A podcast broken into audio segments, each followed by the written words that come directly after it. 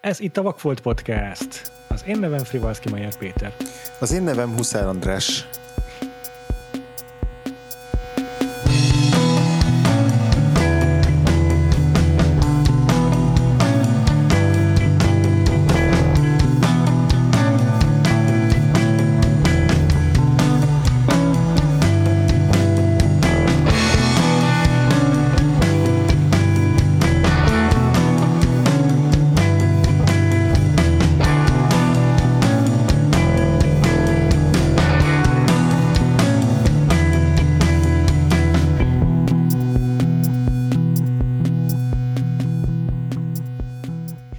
Podcast, amelyben a popkultúra kötelezőit pótoljuk, csak elfelejtettem mondani. és a popkultúra kötelezője ezen a héten a The Wicker Man, vagyis a veszőből font ember Nagy-Britanniából 1973-ból. És egy brit horrorról beszélünk, úgyhogy hívtunk az adáshoz olyas valakit, aki ha jól emlékszem, akkor nagy rajongója ennek az al-zsánernek, úgyhogy itt ül velünk Góca Gina. Igen, sziasztok! Igen, én egy nagy amatőr rajongója vagyok a brit horrornak, és főleg az ilyen vintage horrornak, úgyhogy nagyon örülök, hogy itt lehetek. Szia Gina, köszönjük, hogy elfogadtad a meghívásunkat. Kezdjük a film bemutatásával egy picit, jó? Mi is ez a Wickerman, és miért nem összekeverendő a Nicolas Cage féleni Wickermannel első körben?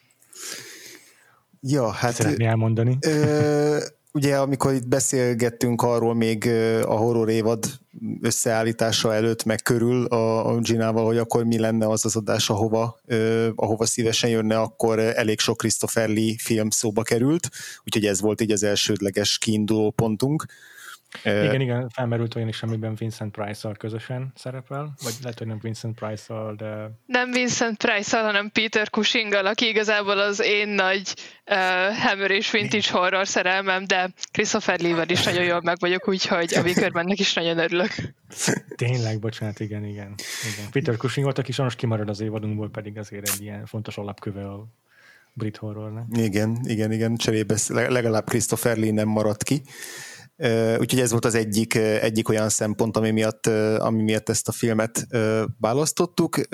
Ahogy Péter elmondta, 1973-as a Wickerman, Robin Hardy rendezte, akinek kb. ezen kívül még volt két vagy három filmje, és azok közül az egyik az egy ilyen késői 2011-es kvázi folytatás, a Wicker Tree, úgyhogy gyakorlatilag a karrierjén, rendezői karrierjének, a, vagy pontosabban a nagyjátékfilmes rendezői karrierjének a kb. felét azt a, a, a Vicker darabok teszik ki mert azt hiszem amúgy ő, neki ez az első nagyjátékfilmje volt, és ugye egyébként ilyen reklámokat rendezett meg, meg nem is tudom, hogy még miket. És a főszerepben pedig igazából nem Christopher Lee-t látjuk, hanem Edward Woodwardot, ő alakítja ezt a, ezt a Howie őrmester nevű rendőrt, ami szerintem egy csodálatosan idióta név. Szerintem is komolyan vehetetlen. Már az első perctől bemutatkozásától kezdve komolyan vehetetlen ez a csávó, aki egy ilyen Skócia partvidékén lévő kis szigetre ö, ö, érkezik a film elején, gyakorlatilag ezzel, itt van, majd megbeszéljük, hogy mindegyikünknél ezzel indult-e a, a film, mert hogy van belőle legalább nem tudom 20 különböző vágat, meg változat. De hogy, hogy Howie őrmesterünk megérkezik erre a Summer Isle nevű szigetre, azért, mert egy eltűnt lány ügyében nyomoz, egy Rowan Morrison nevű fiatal lány ügyében, és akkor ilyen nagyon fura, fura emberekkel, meg fura szokásokkal találkozik ezen a szigeten, kb. ez a, ez a kiinduló pont, és igazából a, a, főleg a befejezése miatt lett legendás vagy híres ez a film, és szerzett magának ilyen kult státuszt a, a, elkövetkező évtizedekben, és aztán ugye a Már Péter által belengetett fantasztikus remake, a Nicolas Cage féle remake emelt még egyet a státuszán, mert hát ha az nem lett volna, akkor, akkor végképp nem lenne miről beszélnünk. még a szereplőkről azért egy picit részletesebben is. Az Edward Woodward emellett a film mellett szerintem leginkább a brit The Equalizer című sorozatról ismert, amely megint csak számunkra azért ismertebb, mert a Denzel Washingtonnak készült remake de abban ő játszotta azt a, a főszerepet, amit most a Denzel Washington játszik a remékekben. Hm. A Christopher Lee meg, hát nem tudom ti, hogy vagytok vele, de szerintem a mi nemzedékünknek már így ugyanaz, mint a Donald Sutherland a múlt heti filmünkben, hogy leginkább a, a, a fehérhajú gonosztevő szerepeiről ismert. De, de ugyanakkor meg mind a ketten így, így 70-es évektől kezdve kultikus filmeknek, a kultikus horrorfilmeknek a sztárjai, hiszen a Sutherland a Don't Look Now-ban, Christopher Lee meg tonnányi kult horrorban szerepelt, a, amiket beszéltünk. A Hammer Horror Studio is muszáj ilyet megemlíteni, hiszen hozzá, ahhoz a stúdióhoz kapcsolódik talán az ő filmográfiának egy igen jelentős része. Mm, a Frankenstein átkát, azt emlegette még Vostri Feri is, amikor e, talán az Innocence-ről beszéltünk. Meg hát ő volt Dracula. Nagyon-nagyon sok filmen keresztül. Igen, tényleg. Igen, igen. De hát Doku Gróf is ő volt. Igen, Sherlock Holmes Román. egyébként, ami ugye nem pont horror, de Aha, szintén igen, legendás igen. figura. Hát igen, tehát a Christopher Lee-nek nem tudom, valami hát száznál több filmje van. Ez hihetetlen. A... Az egyik legtermékenyebb és legsokoldalúbb ilyen celebje a világnak szerintem, mert amellett, hogy itt több száz film, amiben szerepel, azt hiszem öt metal albumot adott ki? Igen, azt, azt én is már most meg akartam említeni mindenképpen. Ja, ja. meg hát kémkedett, ha jól tudom. Igen? És van, van egy ilyen híres, igen, van egy ilyen híres sztori, hogy a Gyűrűk Ura forgatásán, ez biztos ismeritek ezt a történetet. A Igen, de azért mondd kérlek, mert ez egyik legjobb történet, és olyan, hogyha mások nem ismerik, és én szeretném, hogyha mindenki tudna. Azért majd javíts ki, hogyha rosszul emlékeznék rá, Gina, de az emlékeim szerint az a sztori, hogy a Gyűrűk Ura forgatásán volt egy jelenet, amikor valakit hátba szúrtak. És a Christopher Lee a jelenet forgatása után így, így, így kioktatta Peter Jackson-t, hogy az nem egészen így néz ki, mert ha valakit hátba szólnak, akkor az ilyen és ilyen hangot ad ki. És akkor eljátszottam, mert ő tudja, milyen, amikor a való életben valakit hátba szólna, mert ő rendesen kémkedett. Jól mondom? Igen, majdnem teljesen már, mint a sztori az oké, de most kikerestem, és, és nem ő kémkedett, hanem szerintem valaki mással keverik össze, viszont ja. volt valóban a második világháborúban meg, meg, meg körülötte szolgált, mint a légierő tagja. De biztos vagyok benne, hogy hallott valakit, akit hátba szúrnak, szóval a történet az attól még él. szóval, szóval egy, ilyen, egy ilyen hihetetlen figura Christopher Lee szerintem, és mindenképpen érdemes így. Örülök, hogy tudunk róla beszélni végre a Vagfolt podcastban egy picit. Pláne egy olyan filmben, ami a saját állítása szerint az ő legjobb alakítását ebben nyújtotta. Igen, Én... meg egy olyan film, ami nem is létezne, ha ő nem lenne, mert oké, okay, ezt Wikipédiáról szedtem össze, de hogy ennek a filmnek eléggé alacsony volt a költségvetése, és alacsony az érdeklődés is felé, de amikor Christopher Lee-nek felajánlották a szerepet, ugyebár Lord Samurai-t játsza, de majd erről még gondolom beszélünk, akkor ő ezt a projektet nagyon-nagyon magáévá tette, és még azt is felajánlotta, hogy ingyen fog szerepelni benne, hogy budgeten belül maradjanak. Igen, sőt azt is hallottam, hogy a film alapjául szolgáló regénynek segített megvenni a jogait, tehát ő is beszállt ebbe anyagilag. Ja, egyébként Gina, te így a, a Christopher Lee-vel mikor találkoztál először? Tehát ez a, a gyűrűk ura időszak volt az első, és utána mentél vissza, vagy te már, már a Dracula féle klasszikus Christopher Lee felül indultál el annak idején is?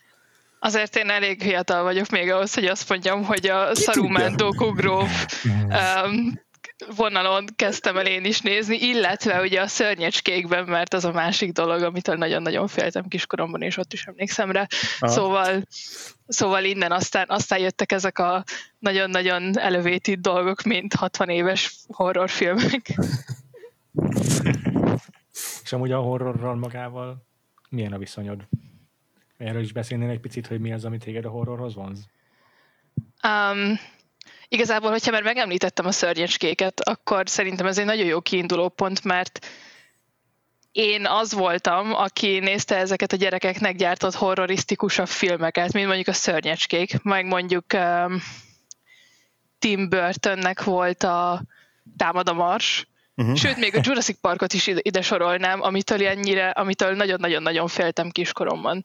És aztán egy ideig hagytam ezt a horror dolgot, mert uh, jöttek akkor a 2000-es évek horror remake mint a Texasinak a horror remake meg az olyanok, mint a Fűrész, és azok engem egyáltalán nem mozzottak.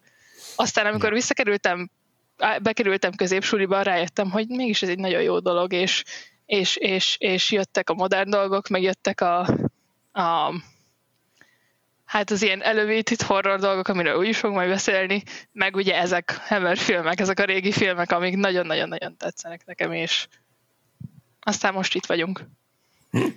Na, ezt a király, akkor kicsit arról egy összehasonlításképpen beszélni nekünk, hogy ugye ez nem Hammer horror, ha jól tudom, nem. hanem a Hammer horrorokkal összehasonlításban ezt, ezt neveznéd inkább az elevated horrornak, vagy hogyan lehetne ezeket így besorolni, ha már így akkor szóba hoztad ezt a külön alkategóriát, ezt a milyen arthouse horrort, vagy nem tudom mit. Ja, igen, amúgy hozzá, szeretném leszögezni, hogy én utálom, én is utálom az elevated horror kifejezést, igazából azért hoztam pont fel, mert amikor elkezdték kidolgozni a Wickermannek a koncepcióját, ugye ilyenkor már majdnem 20 éve léteztek az ilyen Hammer filmek, meg Amicus filmek, és pont azzal, az okkal kezdték el fejleszteni ezt a filmet, mert hogy akartak egy olyan um, brit horrorfilmet létrehozni, ami nem olyanok, mint a Hammerök, hogy tele van belekkel, és tele van agyakkal, és tele van vérrel, hanem valamilyen ilyen sokkal kevésbé góri félelmet akartak előhozni benne. És igazából sikerült is nekik, mert valóban kevésbé góri, mint a sok-sok-sok-sok Dracula és Frankenstein, Úgyhogy igazából ez egy tök jó paralel azzal, ami most történik 35 évvel később, hogy jönnek ezek a um, sokkal legitebb emberek által készített filmek, mint, mint ugye, nem tudom, Jordan Peele filmjei, vagy akármicsoda, amik, amiket ugye pont kontrasztba állítanak az ilyen hentelős horrorokkal, és hogy ugyanezt történt 35 évvel ezelőtt is. Valamennyire. Nagyon-nagyon jó. Igen, igen, igen. Úgyhogy akkor belemeltünk picit abba, hogy uh, miről is szól, és, és, és, és, és belemeltünk magába a filmbe szerintem akkor, ennek a kapcsán. És ahogy már itt András felvezette ezt a Howie mestert, Edward Woodward játsza, akinek az a feladata, hogy egy aprócska szigetre látogasson valahol dél-nyugat-skócia környékén, hogy kinyomozza egy kislány eltűnését, amit a szigetről jelentettek. A szigetre megérkezve kiderül, hogy ezt a szigetet igazából magántulajdonként birtokolja ez a Lord Summer Isle nevű fickó, akit Christopher Lee játszik, és a, ezen a birtokon kialakított egy kis kommunát, amit uh, hát nem kell nagyon rossz indulatúnak lennie ahhoz, hogy szektának lehessen nevezni. Mm, ilyen pogány szokások szerint élnek, pogány szertartásokat hajtanak végre, meg pogány a vallásuk, és Howie elkezd nyomozni, hogy mi történt a kislányjal, Előre akkor szerintem ne menjünk bele a fordulataiba a filmnek, de egy fordulatos filmről van szó. Amit még itt felírtam jelzőként a, a Wickerman-nel kapcsolatban, az a daytime horror, mert ez is egy ilyen érdekes alkategória, vagy hát nem is tudom kategória, de mindenképp egy jelzője néha a horrorfilmeknek. És ez, ez se gyakori. Ez a fényes nappal játszódó horrorfilmek. Úgyhogy ebben is szerintem egyfajta módon ilyen műfajteremtő vagy újdonságot hozott ez a Wickerman, nem csak abban, hogy, hogy visszaveszi a vérontást, de egy teljesen más szcénába, teljesen más környezetbe helyezi a, a félelmet, az ijesztést. Sőt, igazából Christopher Lee szerint ez nem is igazán horrorfilm. Szerintetek amúgy ez horrorfilm? Mm, szerintem simán az, mármint igazából, ha a befejezést nézzük, amiről ugye most még nem beszélünk, de hogy az, az már önmagában szerintem bőven kielégíti a horrorfilmnek a, a, az igényeit, vagy a nem tudom, követelményeit. Ja. Ö, ja.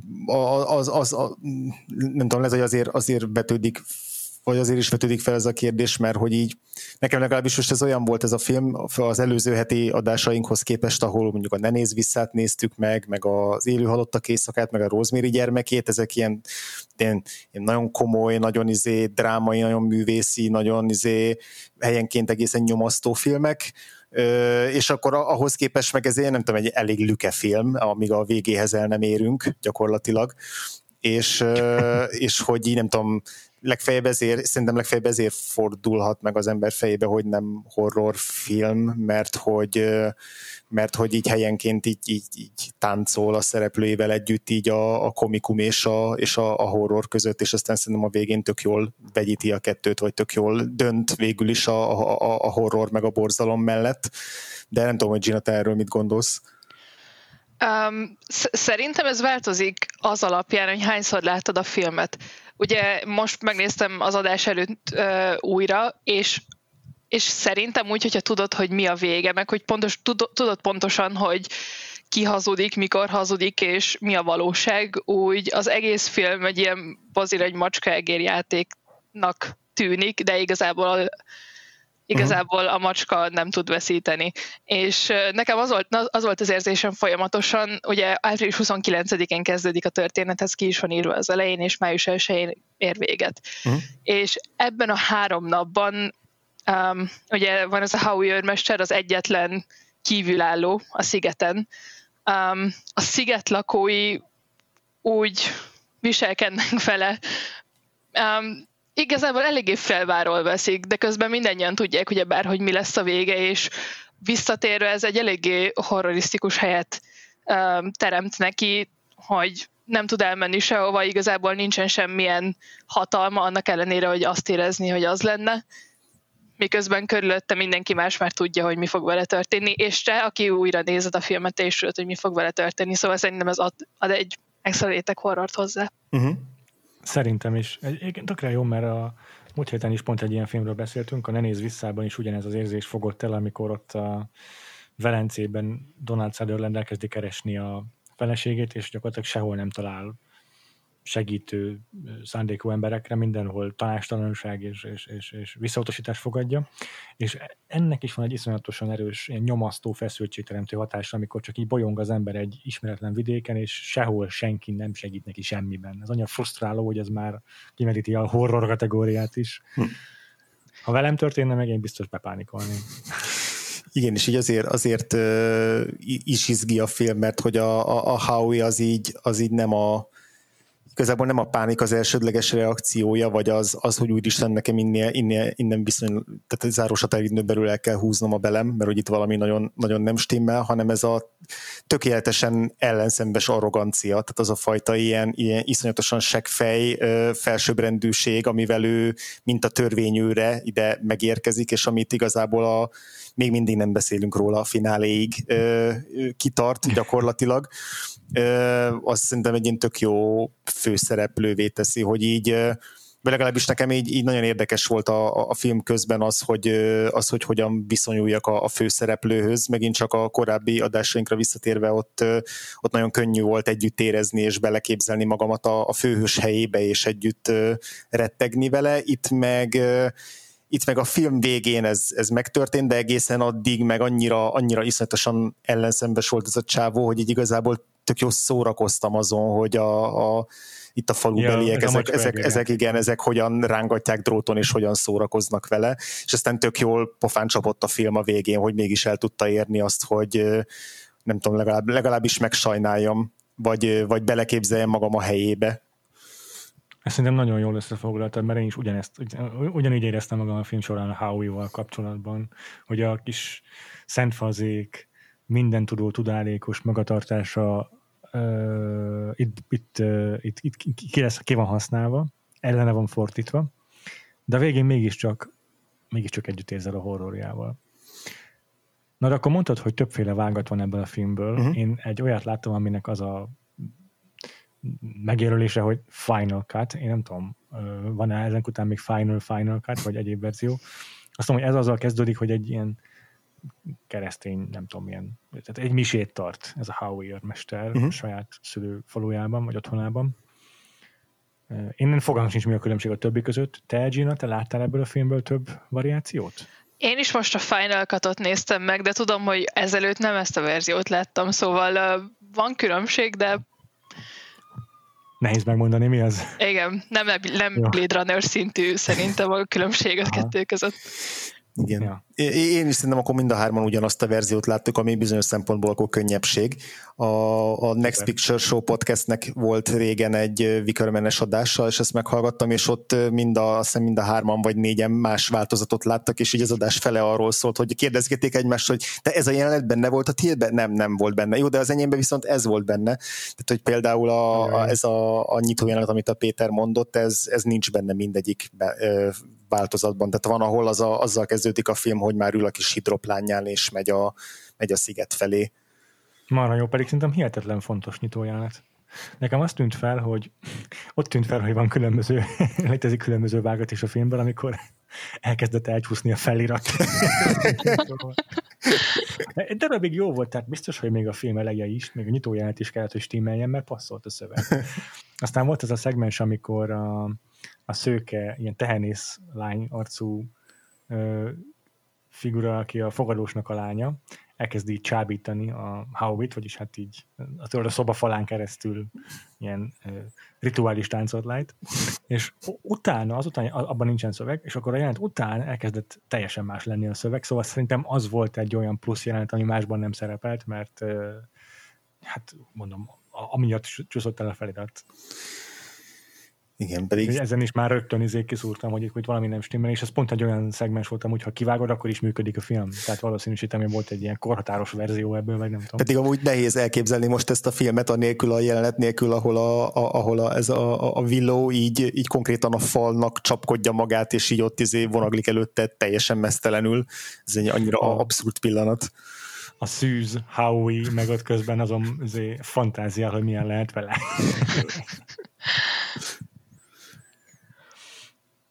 Jó, tehát igen, a nyitójelentet azért is hoztam szóba, mert, mert az egyből így elhelyezi ezt a filmet, meg egy tézisét is megfogalmazza, vagy hát ezt így nem állítanám, de lényeg az, hogy elhelyez egy ilyen konfliktus rendszerben, ahol van ez a Szent Fazék Howie, aki nem csak egy keresztény, vallásos, hanem, hanem nem csak gyakorolja a vallást, hanem ugye a misét mond a templomban, meg olyan komolyan veszi, hogy házasság előtti szexben sem hisz, és akkor megérkezik ebbe a, fogá, ebbe a pogány közösségbe, ahol meg azzal múlatják az idejüket az emberek a, a május elsőjei ilyen termékenységű ünnep előtt, hogy ez éjszaka során a, a, szab, a mezőn izé, fajtalankodnak egymással.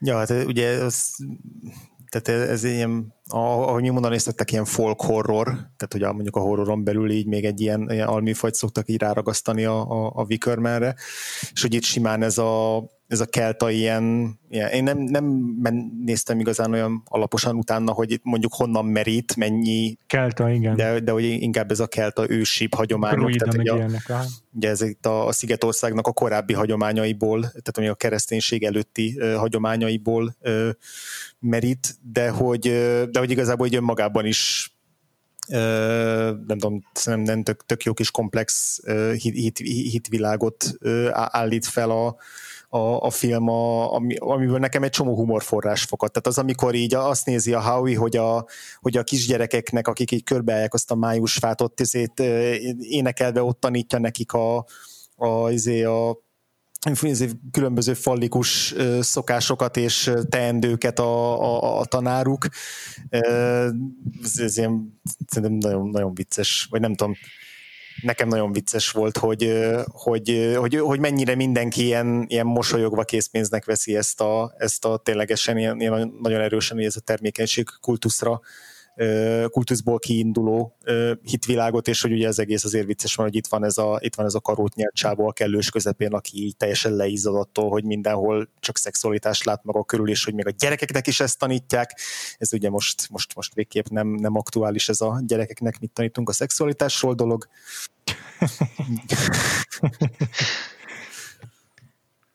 Igen, én is ezen szórakoztam a legjobban a filmben, hogy, hogy itt a május fállítás, az rögtön elmondja a tanárnő a kiskamasz gyerekeknek, hogy hát ez egy fallikus szimbólum, ezt itt tanítják az iskolában náluk.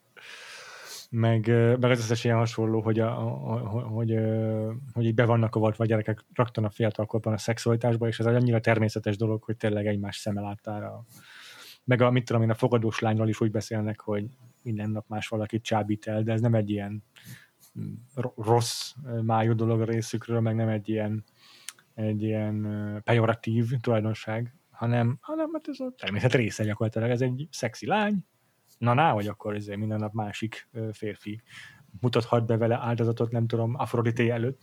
Igen, szóval hogyha, hogyha összehasonlítjuk ezt a két hiedelemvilágot, meg nem is csak hiedelemvilágot, hanem, hanem életvitelt, vagy életstílust, amit a, a, a szigetlakók és a szigetre érkező ö, keresztény ö, csávó képvisel, akkor így egyértelműen nem a keresztény az, ami rokonszembes lesz számunkra így a, így a film alatt. Vagy nem tudom, nekem legalábbis, hát nem, nyilván nem, nem ez elfolytásokkal teli ö, ö, befeszült ö, tabuk tömkelegével bendúskáló ö, szemlélet lesz a, a rokonszembes, hanem ez a teljesen szabad és boldog élet, amit itt a, amit itt a pogányok élnek maguk között, szóval hogy így, ja, nem, nem, nem annyira, nem annyira ö, Szóval hogy szívesen eléldegélnék ott egy darabig. Az volt, az volt nekem, nekem a filmnek ez az elsődleges tanulsága, hogy ez egy, egy, egy, egy ilyen, korrekt kis élet itt a szigeten. Te is benne lennél egy ilyen április végi éjszakai orgiában a dombszélen. Simán, simán, persze. Még ha le is vágják a fejedet véletlenül. Hát belefér, most egy, ilyen, igen, ennyi, ennyi igazán belefér. Egy, néha egy, egy békát így le kell nyelni, hogyha fáj a torkom, meg ilyesmi, de most igen. őszintén igen. Ennyit, ennyit igazán be lehet vállalni. Valóban. Én azt akartam felhozni ide, hogy, hogy ugye Lord Summer Isle beszél arról, hogy, hogy hogyan kezdődött ez az egész, mert hogy ez nem egy olyan közösség, akik ott élnek már évszázadok óta, és folyamatosan ezt csinálják, hanem beszél arról, hogy az ő nagyapja vette meg ezt a szigetet, és ő hozta létre ezt a közösséget. Szóval igazából hát amúgy is kultuszról beszélünk, de, de érdekes, hogy egy olyan mesterséges kultusz, mint mondjuk a szientológusok, csak, hm. csak kelt a ruhába öltöztetve és Skóciában. Hm. Én meg pont azt találtam érdekesnek, hogy bár nekem is hívogató, csalogatónak tűnik elsőre ez a kis pogány szekta, de hát igazából pont az az, hogy, hogy mondjuk hogy az egészségügyi ellátás az kimarad abban, hogyha fáj a gyerek torka, akkor vegyen be a szájába egy kisbékát. hogy azért vannak ennek bőven árnyoldalai, és a film szerintem kellően körüljárja ezeket. Nekem nem tűntek fel. De van egy, van egy alapos, nem tudom, ilyen, ilyen tehát mind a két oldalát bemutatja ennek a szekta, szektának. Jó, egyébként meg úgy értem a mind a kettő oldalát, hogy valószínűleg a nézők egy részének a, a domboldali szexorgia se a pozitív mérlegébe kerül a serpenyőnek, vagy a serpenyőjébe kerül a mérlegébe. Na minden pont, pont az a, az érdekes nekem benne, hogy van ez a, az ellentét, hogy a keresztény kultúra, meg a keresztény gondolkodásmód itt szemben van állítva a pogány kultúrával, de valójában mind a kettőnek meg vannak igen-igen hasonló előnyei, meg hátrányai.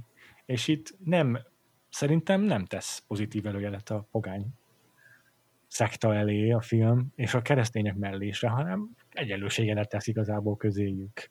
Mindkettő mutat be áldozatokat, csak máshol indokolja meg, meg máshol magyarázza meg, hogy miért kell valakit, izé, mit tudom én, adott esetben keresztre feszíteni, vagy igen, ez egy érdekes kérdés. Itt a, már a podcast, amit már emlegettem, ott a, a Robert Eggers féle Witch-el, a boszorkányjal állították párhuzamba, és ott is beszéltek a film befejezéséről, amiről még mindig nem beszélünk. De hogy, de hogy, a, hogy, a, hogy a Witch-nek a, a befejezése sokkal könnyebben értelmezhető egy diadalként a főszereplő tekintve, mert hogy ugye ott is össze, összevethető mondjuk ez a puritán életmód, amiben a főszereplő lány meg a családja élnek, és aztán a, a, a, ugye a boszorkányoknak a, a, a világa, és hogy ugyan gyilkosságok vezetnek oda, meg, meg, meg babákat izé, törnek izzéporrá, de hogy a, mármint a boszorkányok, de hogy alapvetően a film végére mégiscsak egy olyan felszabaduláson megy keresztül a főszereplő, ami, valamennyire ambivalens, de hogy elég könnyen lehet úgy értelmezni, hogy így még mindig jobb így neki most, meg mindig boldogabb lesz így, mint, hogy, mint hogyha mint, így, hogy kiszakadt abból a eszetlenül elnyomó ö, közösségből, amiben addig élt, és, és igen, én is itt pici a, a Péter véleményét osztom abban, hogy a, a filmnek a befejezése az azért nem azt hozza ki, hogy,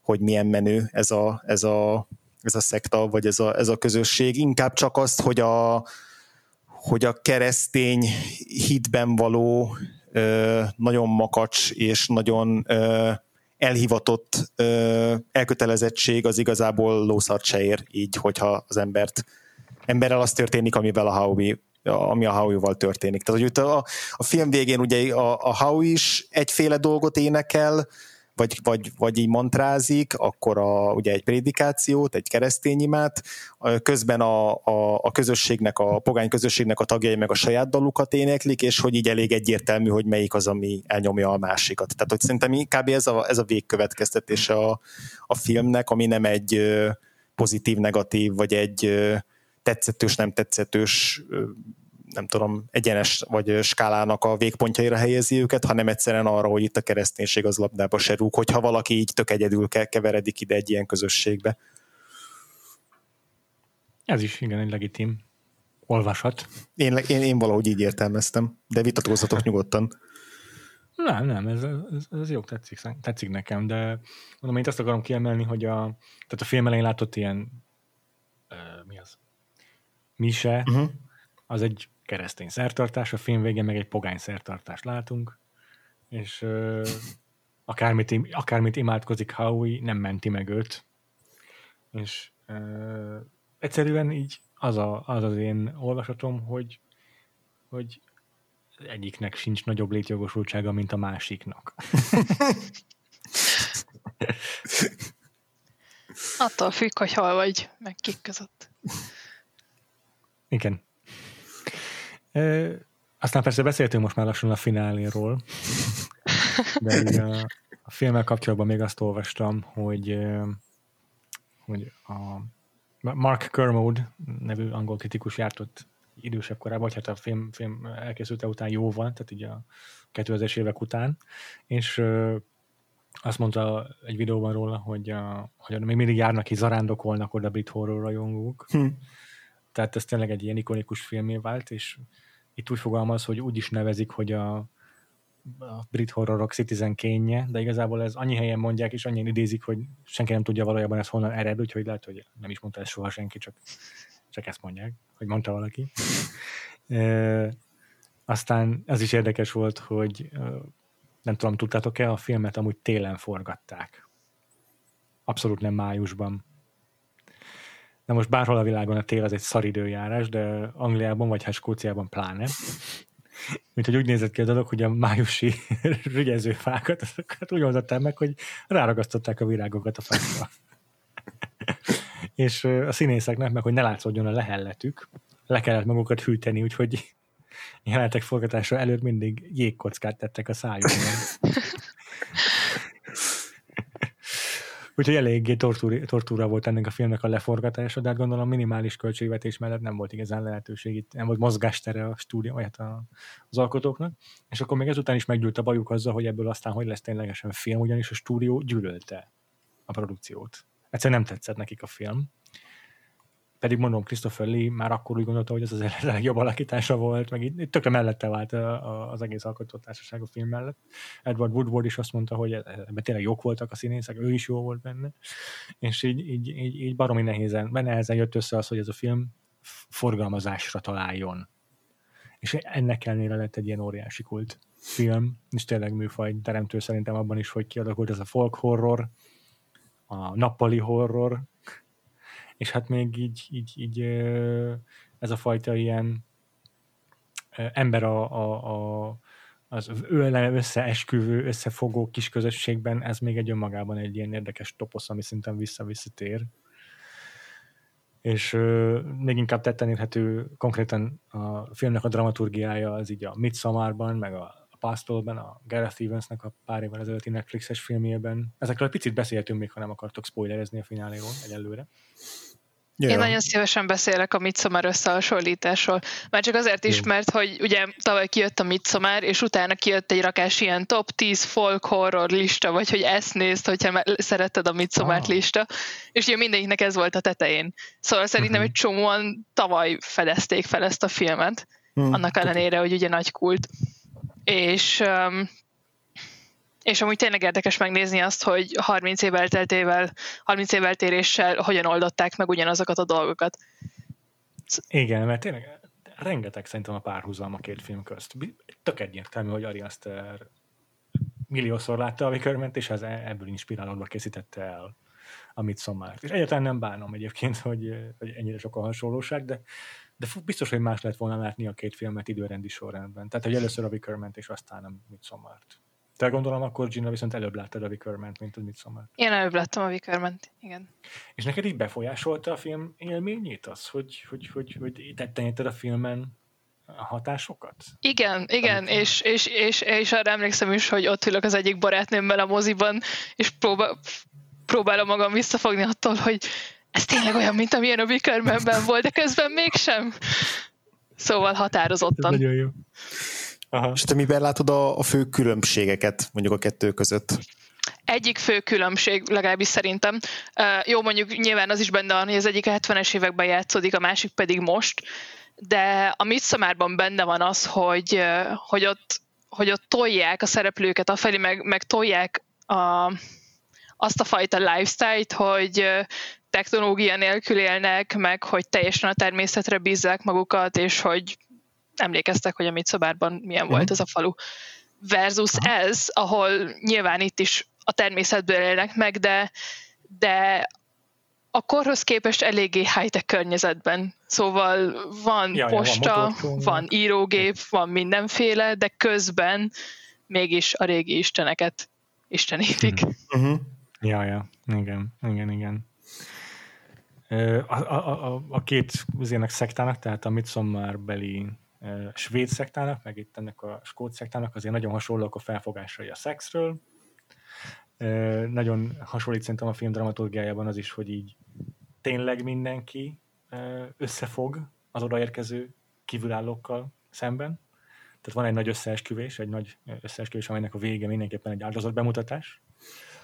És persze a, a mindenkét filmben van egy ilyen jelentős set piece, a film fináléjában. A Midsommarban már megvan az elején is így lebegtetve, van egy foreshadowing, hogy van ott egy épület, ahova nem mehetnek oda a szereplők. És akkor a film végén persze nyilván ott leszünk. Itt meg, itt meg hát a Wickerman a cím, az, ami tulajdonképpen a foreshadowingot biztosítja, mert a, amúgy nem tudjuk, hogy a film végéig nem tudjuk, hogy, hogy, hogy miért kapta ezt a címet a film.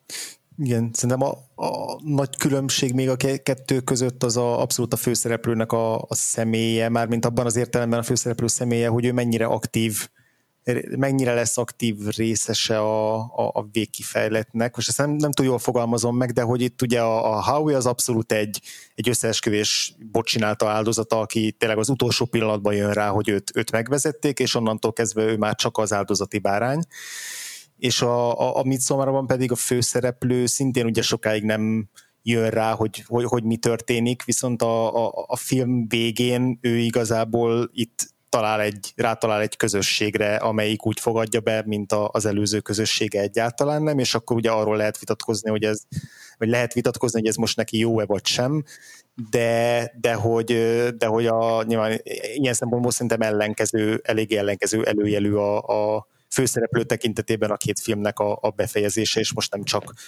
nem csak, Igen. nem, nem csak abban az értem, hogy most valaki életben marad-e vagy sem, hanem hogy hanem hogy itt, itt ugye szó sincs arról, hogy ő, hogy ő bármilyen, bármilyen közösség, mint a Howie bármilyen közösségnek a részévé válhatna, itt, itt, ez, itt ez egyáltalán fel sem merül, itt tényleg annyi, annyi van csak a, a, a Summer riley részéről, hogy így egyszer letesztelik, hogy vajon el lehet csábítani úgy, hogy a feladja a szüzességét, és amikor meggyőződnek róla, hogy nem, akkor mondják, hogy jó, akkor, akkor tényleg jó lesz áldozatnak, de hogy egy pillanatig se gondolnak arra, hogy itt, hogy itt a Howie az bármi más lehet, mint az ő termékenységüknek a, az előidézője. A Midsommar főszereplője, nem, a Midsommar nem a főszereplője, és a, a Howie között van párhuzam, hanem a Jack Raynor karaktere és a Howie között van meg a párhuzam. Mm. Ugye csomóan eleve rosszul lenézték azt a filmet, és azt hitték, hogy a Jack Raynor a főszereplő. De ha a Jack Raynor karakterét megnézed, akkor az viszont lefedi a Howie-ét. Nem is véletlen, hogy azt a szereplőt úgy hívják a filmben, hogy Christian. De igen, tehát ő az, aki szerintem végül is a, a bumburnyák áldozatává válik a, a, a szertartásnak, vagy hát ennek a szektának és a szertartás elszenvedője lesz végül is, tehát ő az, aki itt a párhuzam, nem a, nem a, nem a Florence Pugh karaktere. Valóban. Bár azért a Mitszobárban volt egy extra órájuk ezt mind kifejteni, szóval.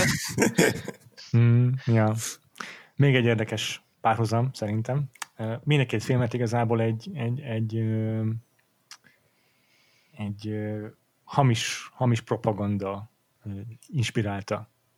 Mert hogy a kelta ilyen druida hétvilággal kapcsolatban ez a Vicar image, amiből ered ez a Wickerman ikon, az kitaláció, sose volt ilyen a, a druidáknál, csak valami propaganda kiadványban jelent meg, hogy ilyeneket csináltak ezek a druidák. És akkor ilyen ezért a... Fake news. Uh, igen, igen, ilyen szőlő venyigébe csavart ember gyújtottak fel a képen. Van egy ilyen híres kép, ez a Vicar Image.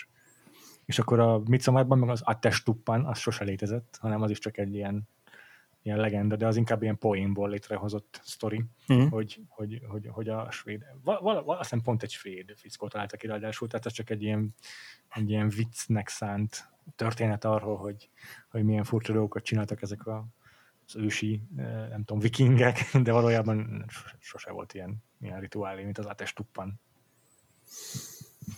Na ezért kell, ezért kell pontosan utána nézni minden információnak, mielőtt elutazunk valahova tanulság. Igen, bár, bár, bár lehet, hogy követi a filmkánont is az, hogy ez nem egy valós dolog, mert hogyha visszamegyünk oda, hogy a 19. század közepétől élnek csak ott a szigeten, akkor uh-huh. ki tudja, hogy honnan szedték össze azt, ami végül a vallásuk lett. Jogos, igen. Ja. Nagyon multikulturális. Igen, igen. Hát ott mm. csak a végignézzünk a, a, a film végén a menetben, ott a jelmezeken szerintem az is legalább, nem tudom, tíz különböző hiedelemvilágból van összemixelve. Aha. Vagy hát nem, nem vagyok biztos benne, de gondolom, hogy igen. Azok a kardok, azok határozottan nem kelt a kardoknak tűntek, amiket ott ö, ö, suhogtattak a legények. Aha. Hát igen, ez ilyen droida cosplay. igen, igen. Még egy, még egy fontos különbség a két film között, hogy sokkal többet énekelnek a 73-as Wickermanben. Ja, és szerintem jobbak is a dalok egyébként. Amúgy szerintem iszonyú jók ezek a dalok, tehát így bevezetőnél akartam is mondani, hogy, izé, hogy, hogy örülünk, hogy a Gina ismét egy musicalben, musicallel kapcsolatos adásban vesz részt, vagy, vagy tér vissza, mert hogy ez simán vehető musicalnek, ez ilyen horror musicalnek szerintem a Wickerman már, ha csak azt tekintjük a, a musical izének...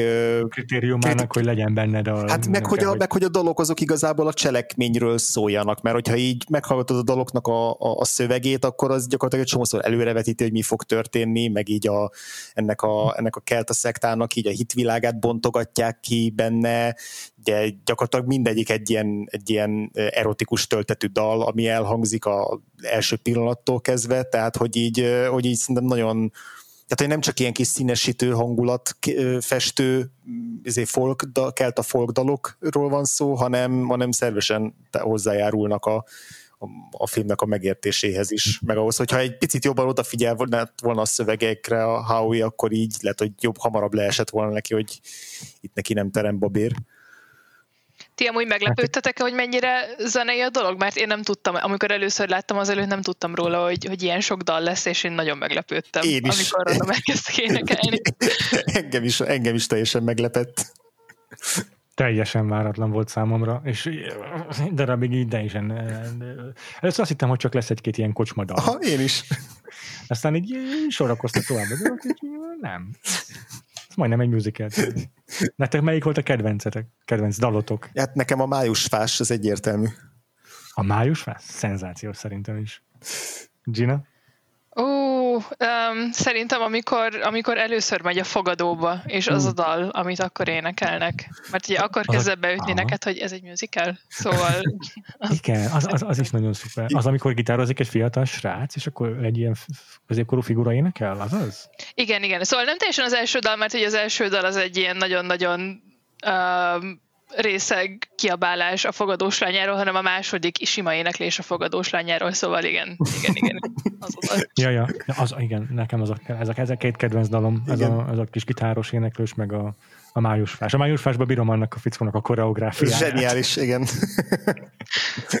igen, amúgy annyira nem könnyű megkülönböztetni a dalokat, mert tényleg mindegyik arról szól, hogy mi van a, általában a fogadós lányának a lába között, és hogy oda hogyan lehet eljutni a leghamarabb, tehát így kb. dolognak egy nagy része az erről szól.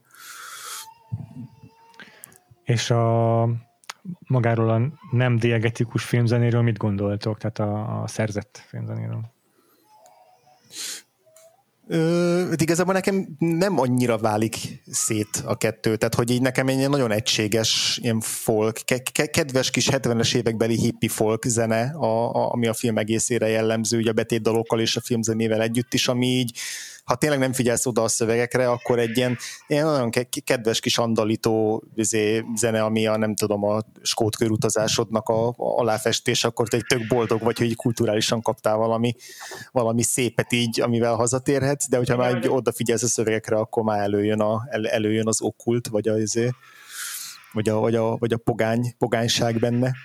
Ja, az, nekem kifejezetten fura volt a végén, amikor már vonulnak a hegyre, hogy ott is ilyen, ilyen kis kellemes fogdal szól. Szóval nekem, nekem tényleg tök jól működött ez a, ez a kontraszt, így a, a dalok, meg, a, meg a, a között, hogy mi történik közben. Uh, hát igen.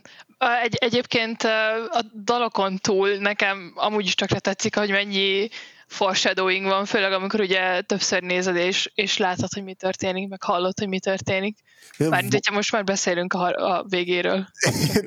most mondjuk a Péter nincs itt, addig gyorsan beszéljünk a végéről. ja, jó, akkor még, akkor, akkor még De én, én ugye csak most láttam először, úgyhogy még annyira minden foreshadowing biztos, hogy nem tűnt fel, hogy tudsz mondani egy-két példát ezekre, hogy mi az, ami most így nagyon újranézésre mondjuk feltűnt, hogy így ilyen jó kis frappáns előreutalás? Hát mondjuk kevésbé frapp, mert épp, épp ez az, hogy nem frappáns, hanem, ja, hanem teljesen on the nose, amikor a thirdeknek az elején elmegy a könyvtárba, levesz egy random könyvet, és elolvassa azt, hogy mi fog vele történni a következő maradék fél órában a filmben. Aha. Majd ezután megy, és végigcsinálja ugyanazokat, amiről olvasott. Szóval Aha. ez egy gyönyörű foreshadowing. De egyébként meg a többi része, hogy látod például a háttérben azt, hogy szövik a kosarat, mm. szövik a vikert, wow, meg ja. a maszkokat. Aha, aha. Ja, azt tökre nem tűnt fel, a kosárfonás. Biztos csak úgy, úgy voltam bele, hogy ez is egy a cuki ezért falusi szokások közül. Hát igen. Igen. Ja, igen, és még az, amikor ott vannak az iskolában, és megmutatják neki a bogarat, aki egyre jobban köti fel magát mm. a, a szögre és így megmutatják neki, hogy tessék, Howie, ez vagy te, Howie pedig úgy van vele, hogy nem egy túl keresztény dolog bogarak ilyet csinálni, szóval nem látja saját magától azt, hogy mi lesz a sorsa hamarosan. Nem, nem, nem, nem. Ez, ez tényleg szerintem, nem, nem tudom, hogy ez mennyi, inkább a kereszténységének köszönhető, vagy inkább annak, hogy ő rendőrként érkezik ide, mint a törvényember, de hogy tényleg annyira egy pillanatig sem feltételezi, hogy őt itt bármiféle sérelem, vagy, vagy atrocitás érheti, hogy így, hogy így tényleg neki csak az az egyetlen dolog, hogy így ő meg fogja találni ezt a kislányt, akkor is, hogyha mindenki összeszövetkezik el, de egy pillanatra nem merül fel benne, hogy, hogy esetleg így, nem tudom, tényleg őt így, önnek itt árthatnak ezen a, ezen a szigeten. Igen, bár ugye, hogy azt mondják is, um, meg pont, pont, pont őt akarták elozni a szigetre, hogy nagyon-nagyon sokat kutattak azért, hogy találjanak valakit, valaki olyat, mint ő. Szóval hmm. tényleg a tökéletes főszereplője egy ilyen filmnek. Ja. Ez úgy hogy, hogy zajlott, hogy így, hogy, hogy kerestek erre embert, mert ugye internet még nincsen, tehát nem tudják úgy leszűkíteni a keresést, hogy így utazgattak így a, nem tudom, a partmenti kis városokba, és akkor ott keresgélt, mint én, ott besentenkedtek egy-egy keresztény szertartásra, hogy így, tehát hogy, hogy találták meg azt a csávót? Um, lehet, hogy ez egy jó ok, bár nekem közben eszembe jutott az, hogy ugyebár mondja azt, hogy van mennyasszonya, vagyis hogy eljegyződtek. Uh-huh. És simán lehet Conteo az, hogy, hogy, hogy eljegyződnek, ami ugye akkoriban bekerül a lapokba. Aha. Meglátják a lapokban, látják azt, hogy rendőr, látják azt, hogy meg a hmm. keresztény, elkezdik őt követni, és, és már ott is van. Csak kreatívnak kell lenni, meg az, meg az hogy az emberek megosztják magukról ezt az infót. ja, igen. De hogy elképzelem a Christopher Lee-t, ahogy így valahol, bárhol settenkedik, így feltűnésmentesen nyilván, nem ő, nyilván valaki más küldött maga a helyet, de szerintem szórakoztató kép, ahogy egy ilyen, nem tudom, ballonkabátban lopakodik a, a Howie után, és így kifigyeli. A izé eszembe a Rocky Horror Picture Show-nak az eleje, amikor ott a, ott a, izé, a már emlékszem a szereplők nevére, de hogy ott is a templomba szemelik ki ott a főszereplőket, nem, hogy valami, valami rémlik egy ilyen kép, hogy ott a, a, a polgári civil lakók között ott vannak a, a a szereplők, nem tudom, az most kicsit belezavarodtam, de... Még jó, még jó, hogy nem emlékszem rá ennyire, úgyhogy nem tudok segíteni, de igen. Jól van, hogyha jól sejtem, akkor igazából most már tényleg oda jutottunk, hogy megkerülhetetlen, hogy beszéljünk a film fináléjáról. Uh-huh. Úgyhogy akkor aki esetleg nem látta a filmet, de kíváncsi rá, az most lekapcsolhatja az adást, és visszatérhet, miután megnézte a veszőből embert. És akkor spoilerezzük el, hogy mi a film befejezése. Kicsit már ugye utaltam rá, hogy, hogy, hogy itt azért gyakorlatilag a sziget lakói összeesküdtek a Howie őrmester ellen, de akkor áruljuk el, hogy ez hogy is néz ki. Arról van szó, hogy a rossz volt a tavalyi termés, és ezért áldozatot szeretnének bemutatni a pogányok, hogy, hogy, hogy az idei szezonban visszahozzák a kimaradást, és az már rájön erre Howie mester is, de azt gondolja, hogy a, az eltűnt lány lesz majd ez a leendő áldozat, viszont kiderül, hogy igazából ő maga Howie mester ez az áldozat, és akkor egy rituális szertartás keretén belül őt elviszik egy domtetőre, ahol ott van maga a veszőből font ember, ami egy ilyen emelet magas építmény, venyigéből, és ö, belerakják, ott van még néhány kecske, meg tyúk, és akkor felgyújtják. És akkor közben ők éneklik a...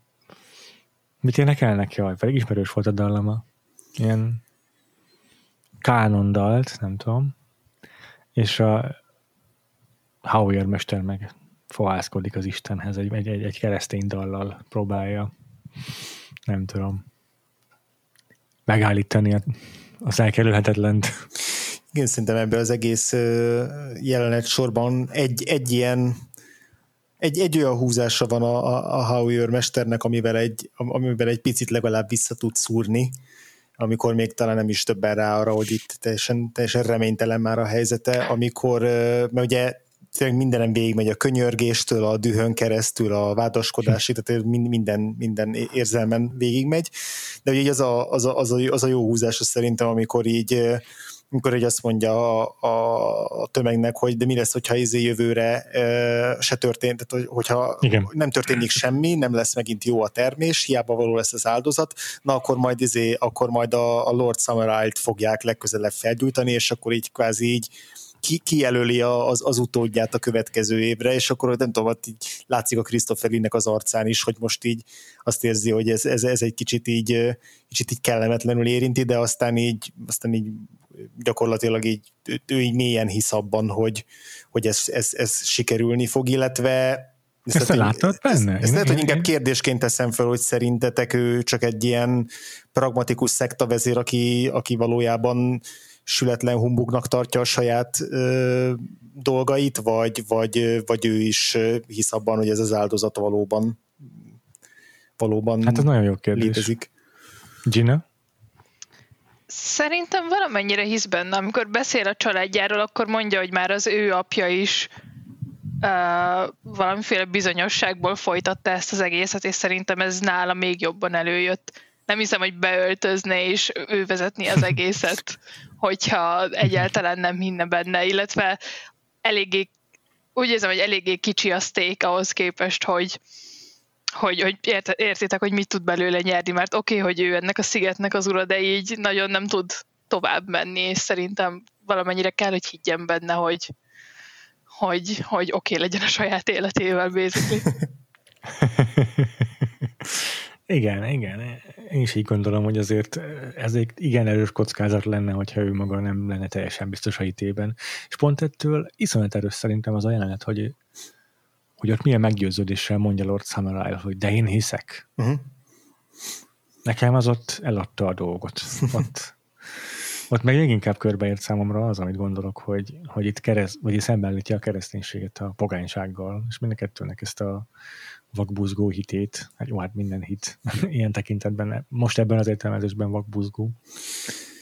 Ja, nekem egyébként uh, itt az utolsó jelenet sorban az, az Edward Woodward adja el számomra gyakorlatilag az egész filmet, ami tök meglepő volt ahhoz képest, hogy addig igazából nem, nem éreztem azt, hogy ő egy ilyen kompetens tévés hm. brit színésznél többet nyújtana a filmben, tehát hogy így teljesen korrekt volt, és teljesítette azt, amit így kellett a jeleneteiben, de hogy de hogy nem, nem ő volt számomra az igazán érdekes a, a, a filmben, és a végén szerintem nagyon jól nagyon jól mm, tudja azt a váltást meghozni, hogy, hogy itt hirtelen tényleg tétje legyen a, a dolgoknak, meg hogy itt hirtelen tényleg együtt tudjunk érezni vele, és az, hogy most már ne csak egy ilyen, egy ilyen uh, idióta rendőrt lássunk benne, hanem, hanem olyas valakit, akit itt most tényleg fel akarnak áldozni, és hogy, hmm. tehát, hogy itt hirtelen szerintem, tehát végig rá fókuszál a film, de hogy itt hirtelen már nem csak egy ilyen szánni vagy kiröhögni való figura lesz, hanem, hanem én így át tudtam valamennyire érezni a,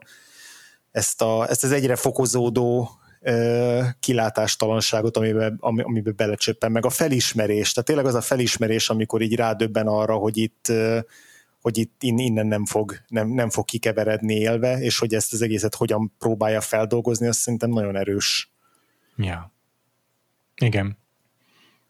Nekem is a fináléban azért mindenképpen ö, ilyen csontig hatoló vérfagyasztó az ő alakítása, de én, én korábban is kedveltem. Én korábban is érdekesnek tartottam az ő ö, alakítását. Igen, de hogy addig nekem inkább azért komikus volt. Hát, hát ez jó kérdés, igen, igen. Hát voltak ilyenek, amiben komikus volt, mert, mert már, már, már fafejű módon együgyű, abban az értelemben együgyű, hogy egy ügyre koncentráló, egy féle nézőpontot megérteni képes figura volt. És én amúgy megértem valamennyire a stúdiót is, hogy így nem tudott mit kezdeni azzal, amikor megkapták ezt a filmet, főleg így a nem tudom, 70, 70-es években már, amikor lehet, hogy ők így jobban hozzáfogott, hozzá voltak szokva ahhoz, hogy valami nem tudom, komolyabb dolgot kapjanak, vagy nem tudom, hogy mi volt pontosan, hogy milyen irányból közelítettek a filmhez, de hogy az, az biztos, hogy a tónusokat nagyon vadul keveri ez a film. Tehát, hogy a, én elképzelem, az az jelenet, tudjátok, amikor így el akar menni a hidroplánjával a, a, a, a Howie, Igen. és akkor így a, így a sövény mögül így, így kikukucskálnak a, a, az állatmaszkos lakók így egyenként, mint egy izé Looney Tunes mesében, tehát hogy ez egy ilyen nagyon abszurd, meg, komikus jelenet, miközben itt már gyalogolunk a, a, a horrorisztikus befejezés felé, szóval, hogy Ez így... komikus? Szerintem állatmaszkos emberek sokkal félelmetesebbek annál, hogy én azon tudjak nevetni. Az állatmaszkos emberek nekem mindig félelmetesek. ha nem is komikus, akkor inkább groteszk. De uh-huh, amúgy meg groteszk. igen, szóval olyan hirtelen oda nem illő, és közben uh-huh. meg mégis oda a végéhez. Igen. Ja. Szóval én vitatnám azt, hogy az ott én, én nem tudok nevetni rajta. nem tudnék nevetni rajta, hogyha ott lennék a tenger közepén egy csónakban, és nézne rám két tucat állatfejes ember. Jó, de, de, de nem komikus izé valahol, ahogy a Christopher Lee is ott a, izé a hosszú hajával ott izé ugrándozik aztán utána. Tehát hogy szerintem e, ez, ettől, ettől fura meg érdekes a film, hogy így egyszerre groteszk, ilyen, is groteszk. Nem, ilyen nem, nagyon nem, groteszk. Nem meg, komikus, nem. Ne, ne, nekem azért az volt, tehát hogy, hogy ne, nekem azért bőven volt egy ilyen, egy ilyen tényleg, mint amikor az ilyen leg, leg, legfurább ilyen hippi kommunákba kapunk betekintést, és akkor így kívülről nézve ilyen nagyon szürreális az egész. itt az ugrándozó alakokat. Tehát hogy nálam végig így, így egyszerre táncolt a, a, a film azzal, hogy, hogy, hogy mennyire lehet komolyan venni, és mennyire lehet nem komolyan venni. Értelek. Neked egyébként Gina, mi a benyomásod erről? Úgy, úgy, úgy... A általában véve. Tónusz szinten? Uh-huh. Igen, igen, igen, igen. Az, hogy a, több időbe telik hozzászokni, mint amennyit kapunk a filmtől szerintem. De közben meg ezért is hm. annyira jó visszatérő egy kicsikét a Midsommarhoz. A Midsommar közben Uh, amit én nagyon, szeretek, nagyon szeretem azt a filmet, de közben folyamatosan megy, a, ahogy, ahogy megmagyarázzák a dolgokat, ahogy kicsikét hm. visszahúzzák a földre a dolgokat, és elmondják, hogy mi miért van, és mi micsoda. És köz, ez, ebben, ebben a filmben ezt egyáltalán nem kapjuk meg. Aha. és uh, én tökre szeretem azokat a filmeket, amik nem fogják a kezedet, és szerintem ez a tónusváltás ez így valamennyire ahhoz kapcsolódik. Szóval hmm. én tökre szerettem. Hmm. A, a Midsommarban a humor is sokkal inkább tetten érhető, és sokkal szándékosabbnak érzem, mint ebben a filmben. Ott ezek a furcsa ilyen oda nem illő dolgok, meg, meg a bizarr viselkedése az embereknek az, az egyértelműbben viccesnek van szerintem számva. De lehet, hogy ezek tényleg csak ilyen éppen adott izétől, hangulattól, lelkiállapottól függő dolgok, hogy ez hogyan csapódik le a nézőben, nem tudom. De az biztos, hogy a végére tényleg sikerül azért felkapcsolni a lángot a horror égőn. és azért az a, az a, az a jelenet, amikor megjelenik, a, amikor meglátjuk ezt a veszőből font embert, és ott a Howard mester, hát elég, az tényleg uh, vérfagyasztó szerintem. És a maga a szertartás is ezzel a diszonanciájával, hogy ott ilyen boldog éneket énekelnek. Az, az megint tonálisan egy nagyon érdekes ilyen kötéltánc, de, de nekem működik, és tényleg félelmetesnek érzékeltem azt. Igen, ezekben a rituálékban szerintem ez a, ez a, ez a félelmetes, vagy ettől tud ijesztő lenni, hogy így, hogy így ez, tehát, tehát, ezeket a rituálékat ilyen üdvözült arcú emberek szokták általában elvégezni, ezeket a, a, az emberáldozatokat, mert hogy ők úgy feltételezik, hogy ez, ez, ez hozza el számukra a boldogságot, erre készülnek már nem tudom hány hete, hónapja, vagy akár csak néhány napja is, de hogy, de hogy ez így a betetőzése annak, amit, amit, amit, amitől remélik azt, hogy beköszönt a, a boldogság, és, és, és ez az, amitől mondjuk ilyen triplán ijesztő tud lenni mondjuk akár az ilyen ilyen szektás csoportos öngyilkosságok is, mert hogy az is, az is úgy vezet idáig, hogy mire eljutnak oda azok a megvezetett, vagy, vagy, vagy manipulált, vagy csak átmosott agyú emberek, akik, akik, akik egy ilyen szekta vezér tudnak követni az öngyilkosságig, meg akiket, akiket úgy tudnak kihasználni ezek a vezetők, hogy, hogy, hogy, hogy annak az, az ilyen mély, teljes meggyőződés, már csak feltételezem, de hogy, hogy, hogy pszichológiailag ez a teljes mély meggyőződés kell ahhoz, hogy valaki ezt végre tudja hajtani.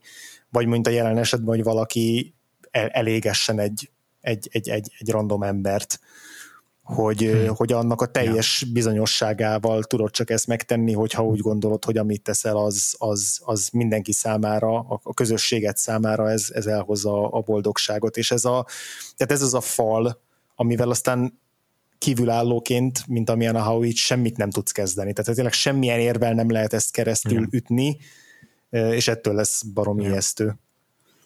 Igen, ebben tényleg van egy ilyen, egy ilyen kultista vonulat is azért, hogy még ha nem is annyira direktben, de egyértelmű, hogy itt a szekta vezér, tehát nincsen annyira direktben ez így hangsúlyozva a filmben, de azért a szekta vezér szerepét tényleg a Lord Samurai tölti be. Uh-huh. Még hogyha nem is úgy, mint ahogy általában a szektákat elképzeljük, ahol mindenki őt így imádja, mint egy istent, azért mégiscsak ő az autoritás, és ő birtokolja a dolgokat, őt tőle kell engedélyt kérni mindenhez, stb. És amikor megérvel a Howie, hogy ez, ezt, ezt vagy azt ö, próbálja nem tudom, meggyőzni őket, hogy ne öljék meg őt, akkor is Lord Summer Isle az, aki végül a falu, érdeke, a falu érveit megszólaltatja. Szóval ez is tök igaz, meg tök, hasonló, tök, tök jogos a hasonlítgatás szerintem az ilyen szektás ö, mentalitáshoz itt. Még ha ez valójában nem olyan klasszikus értelme szekta, mert nem tudom, mint, hogy mi, úgy érzem, hogy itt az emberek teljesen szabad önálló jogokból, vagy izé, önálló akaratukból tartózkodnak itt. Hát azért igenis, meg nem is megnéz meg, hogy mit tanítanak nekik az iskolában. Szóval mm-hmm. azért ez már generációk óta beléjük vésődött dolog. A hm. pogánylét. Aha. Szóval nem biztos, hogy teljesen egyetértek ezzel, de, Aha. de valóban nem olyan, mint egy akármilyen szekta, amit megnézel manapság. Ja. Viszont ez is igen, amit mondtál itt a fináléval, ez is egy tök jó párhuzam amúgy a Midsommarral is, mert annak a fináléjában is megvan egyszerre ez a retteg, rettegés és a humor, mert a Midsommarban meg ugye egy aktus a finálé, és ö, ott amikor a Jack Raynor végül ráveszik, hogy, hogy, ö, hogy termékenyítse meg az egyik helybélit, akkor az ott a női, nő, nő, női ö, szektatagoknak az ilyen kélyes sikolyaival együtt az inkább humoros. Miközben azért ott is hát, vannak olyan szegmensek, ahol belink vagy a vér. Mond, mond csak Gina, bocs. Nem egyet akartam érteni, szóval. Igen. És ez érdekes, hogy ehhez képest ugye a mindannyiunk által hőn és rajongásig szeretett Nicolas Cage féle remake, az ugye azt a fra- frappáns csavart találta ki, hogy akkor legyen ez egy női kommuna, vagy egy, egy nő, nők által vezetett ö, ö, sziget, és hogy ott, amit elszem, a férfiak, akik ott élnek a szigeten, azoknak ki van vágva a nyelve, tehát hogy ott egy teljesen egy ilyen, egy ilyen női társadalmat épít fel a, a, az újkori Wickerman, és hogy így így egész abszurd módon izé, nőgyűlölő lesz ezáltal a, a, a film, hogy így a Nicolas Cage-nek tényleg le kell boxolnia mindenkit, és az a végső tanulság, hogy na, ha a nőknek egyszer hatalmat adsz a kezébe, akkor itt, itt katasztrófa lesz belőle, és így garantáltan el fognak égetni. De nyilván azzal a Jó, filmben a filmben azért 1200 egyéb probléma van, de de hogy, de hogy érdekes, hogy ezt a, ezt a gender kérdést, ahogy így megpróbálták, így nem, vagy nem tudom, hogy ez volt-e a célja a Neil LaBute-nak, hogy így hogy így valami... Tudod a rendező nevét? I, aha, igen. Ah. Szerintem te vagy az egyetlen ember. Lehet, hogy még a Nikolász Cage is emlékszik rá, bár vannak Kétlen. képségeim. De hogy... Anyag, hogy anyagban a filmen alakít, én csodálkoznék, ha egy percet is színjózanul töltött és emlékezne pármire. Én hiszek benne, hogy ő józanul is képes erre. Szóval, hogy, szóval hogy, hogy, hogy érdekes, hogy így valaki, aki megpróbálta így valami, még valamilyen nemi, vagy, vagy, vagy, vagy gender alapú kommentárt így rá fűzni a, a, erre a történetre, és hogy ez mennyire balul sül el, miközben a, a 73-as filmben meg így szerintem így pont, pont elegendő az, hogy itt is megvan az, hogy itt ebbe a termékenység kultuszba azért a, a Samurai a főnök, és hogy itt, uh, itt a szóval, hogy a nőknek is akikkel, akikkel találkozunk, ugye a tanítónő, meg a, meg a csábító, tehát hogy nagyjából ezek a, a, a szerepkörök jutnak. Nem tudom, hogy szerintetek mennyire, egyébként mennyire egyenlő ez a társadalom, tehát egy, ugye egy, egy olyan közösségről beszélünk, ahol elvileg így ilyen hippiszerű mindenki szabadon él, és, és osztozik ott a, ennek a szigetnek a, a gyümölcseiben, de hogy így amit látunk ebből a közösségből, az mennyire mennyire szabad valóban, meg mennyire egyenlő szerintetek? Hát ez nagyon kevés erről a benyomásunk szerintem. Szerintem is körülbelül annyit tudunk, hogy, hogy a fiúkat és a lányokat külön tanítják, szóval valószínűleg vannak külön szerepeik, mm. de mhm. igazából ez csak a fogadósnak a lányánál látjuk elsősorban. Mm. Aha. Ez, igen, ez érdekes, meg a családról alkotott képük is érdekes lehet. Szerintem azért így nagyon árnyalt, vagy ilyen apránként elhintett módon azért egy egész komoly világépítés zajlik itt a szemünk láttára. Nekem az ütött szöget a fejembe, hogy Rowan, az eltűnt kislánynak nem tudjuk, hogy ki az apukája. Hm. Mert szerintem ezen a szigeten nincs ilyen, hogy apuka igazából. Ugye termékenység hónapjában, vagy mit tudom, amikor az emberek random lefekszenek egymással a domboldalon, aztán lesz, ami lesz, mindenki, a, mindenki az anyukája nevel igazából. Kivéve a fogadós lányát. Bár ki tudja, lehet hogy, lehet, hogy az is egy olyan szerep, mint amiben beletették, mint az Isten nő szerepe, és nem is az igazi apja. Teorizálhatunk így. Jó, igen, ezt csak azért kérdeztem, mert hogy általában az ilyen szektaszerű közösséges történeteknél, akár a valóságban, akár filmekben ez azért egy eléggé kardinális kérdés szokott lenni, hogy itt a, az, a, a vezető mondjuk milyen kapcsolatban van a, a, a közössége tagjaival, meg hogyan építi fel azt a közösséget, de mondjuk az valóban azt aláírom, hogy itt erről viszonylag kevés, kevés info, infót kapunk. Ja, ugye a Midsommarhoz hasonlóan van egy, van egy vezetője, úgymond a csapatnak, de nem tekinthető klasszikus értelme vett szektavezérnek se így se volt. Ez egy érdekes, másfajta szemléletű, másfajta berendezkedésű szekta ilyen szempontból azért. És ebből kifolyólag ö, szerintem, mivel mind a kettőről elmondható az, hogy így egy ilyen többé-kevésbé azért ö, önkéntes alapon vannak itt az emberek, vagy, vagy beleszületett módon, ezért nem egy ilyen nagyon autoritár rendszerben vannak, ahol jobban le vannak osztva a szerepek, hanem egy sokkal szabadabb képet alkot szerint, so, sokkal, so, sokkal szabadabb világot alkot meg ez a, ez a szekta. Én ezt gondolom. Tehát nem, nem tudok itt gender kritikát megfogalmazni, hmm. sőt, ellenkezőleg azt gondolom, hogy valószínűleg a, ahonnan a Howie jön, ott sokkal szigorúbbak a gender szabályok a világban. Ja, itt nem lehet, hogy csak a, azért, mert hogy ugye Lord Summerline-nak nevezik, bennem ez picit inkább ilyen feudális képzeteket kelt, mint, mint, mint ilyen szekta vezérképzeteket, és hogy ugye el is hangzik valahol a film első e, eleje felé, még mielőtt találkoznánk a Christopher Lee-vel, hogy így valamelyik falubeli vagy szigetbeli mondja, már nem emlékszem pontosan mire, hogy ez csak akkor lehet, hogyha engedélyt ad rá a, a Lord Samurai, tehát hogy így... Hát ilyen több is van, igen. Igen, igen, és akkor a szóval kicsit olyan, mint a, egy, egy ilyen laza feudális rendszer, ahol igazából így a, így a, a fő, tehát a, a lord a, a, a vezető, de ő ugye el van úgy a saját kis palotájában, ott a tanárnővel, meg úgy, úgy el, el, elszórakozgat, hogy magába, akkor évente egyszer van ez a kis közös izé, kiruccanásuk a domboldalra, ahol eléget, elégetnek valakit, tehát hogy egy ilyen, nem tudom, jó, jól működő kis hű, hűbér úr rendszerszerűség, de aztán lehet, hogy ezt is most már csak nagyon bele, beleolvasom a, a filmbe. Nem, nem, szerintem ezeket nem, ezeket nem tartalmazza a film tényleg. Csak szeretnél nagyon ellenséges lenni a szektával fejben, nem? Tehát, hogy van egy ilyen prekoncepciót, hogy a szekta, akkor biztos a lehető legrosszabb társadalmi berendezkedéseket követi. Nem, hát én, én, már mondtam, hogy én legszívesebben oda költöznék most, úgyhogy abszolút, Értem. abszolút én.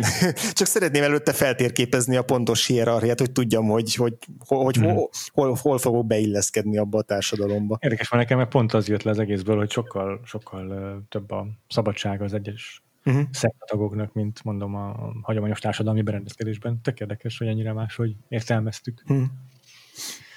Na jó van, kibeszéltük a finálét is, meg a filmnek a szociális politikáját is. Ha van neki ilyen, igen. Viszont így egy dolog még eszembe jutott nekem, ha nincs más most így a filmmel kapcsolatban hirtelen mehetek. Én még csak egy valakit Jó. szeretnék gyorsan kiemelni itt a szereplő gárdából, aki a, a fogadóst játszotta, Na. akit ugye a film végén, vagy a vége felé leüt a, a, a Howie, és ugye tőle lopja el ezt a, ezt a bohóc izé, jelmezt, hogy, hogy az a fickó, ezt Lindsay Kempnek hívják, nem tudom, hogy róla hallottatok-e. Nem ismerős. Nem. Ö, filmszínészként ő nem annyira szuper ismert, tehát hogy nem onnan ö, van meg a neve, viszont egy nagyon neves ilyen színész tanár volt, meg, meg színész oktató, meg pantomimes, ilyen, ilyen összművészeti mm, csávó, és most egy pár évvel ezelőtt hunyt el, és meg koreográfus is, és amiről ő a legismertebb, hogy a David Bowie-nak ő volt a, az ilyen tanára, és aki táncra és ilyen pantomimre, meg, meg színészetre tanította még a 70-es évek elején, és igazából ilyen nagyon nagy szerepe volt abban, ahogy a, a Bowie kialakította a Ziggy Stardust karaktert, meg annak a koreográfiáját, meg annak az egész világát. Még azt hiszem ilyen videójá, videójában is szerepelt annak idején tehát hogy így hogy őt tekintette kvázi egy ilyen mesterének a, a, a David Bowie sokáig. Ez csak egy ilyen, Na, hát. ilyen érdekesség, és azt hiszem később a, a két bussal is dolgozott együtt, de a, arról már pontosan nem tudok, csak, csak itt találkoztam az ő nevével. Ja, és amúgy izé viszonyuk is volt a David Bowie-val, tehát minden, minden létező téren volt, volt kapcsolatuk. Úgyhogy, ja érdekes. Na szóval az utolsó dolog, amit még akartam itt szóba hozni, az az, hogy mivel az évadunkban egy ilyen fontos mérföldköve a horrornak a Hammer stúdió filmjei, azok gyakorlatilag kimaradnak, viszont Gina, te meg mondtad, hogy azért így ez neked egy ilyen fontos, fontos alapvetés, és szereted a brit horrort. Első körben azt szeretném kérdezni, hogy, hogy Christopher Lee így mint Dracula, meg mint egyéb horrorfilmekben, más szerepekben milyen, és, és, és, és, és kicsit beszélni nekünk így a Hammer horrorról, meg nem tudom, Peter Cushingról, meg a, erről az egész Aha. A szóval ez a Hammer, Hammer stúdió, ők voltak a brit horrornak a nagy úttörői.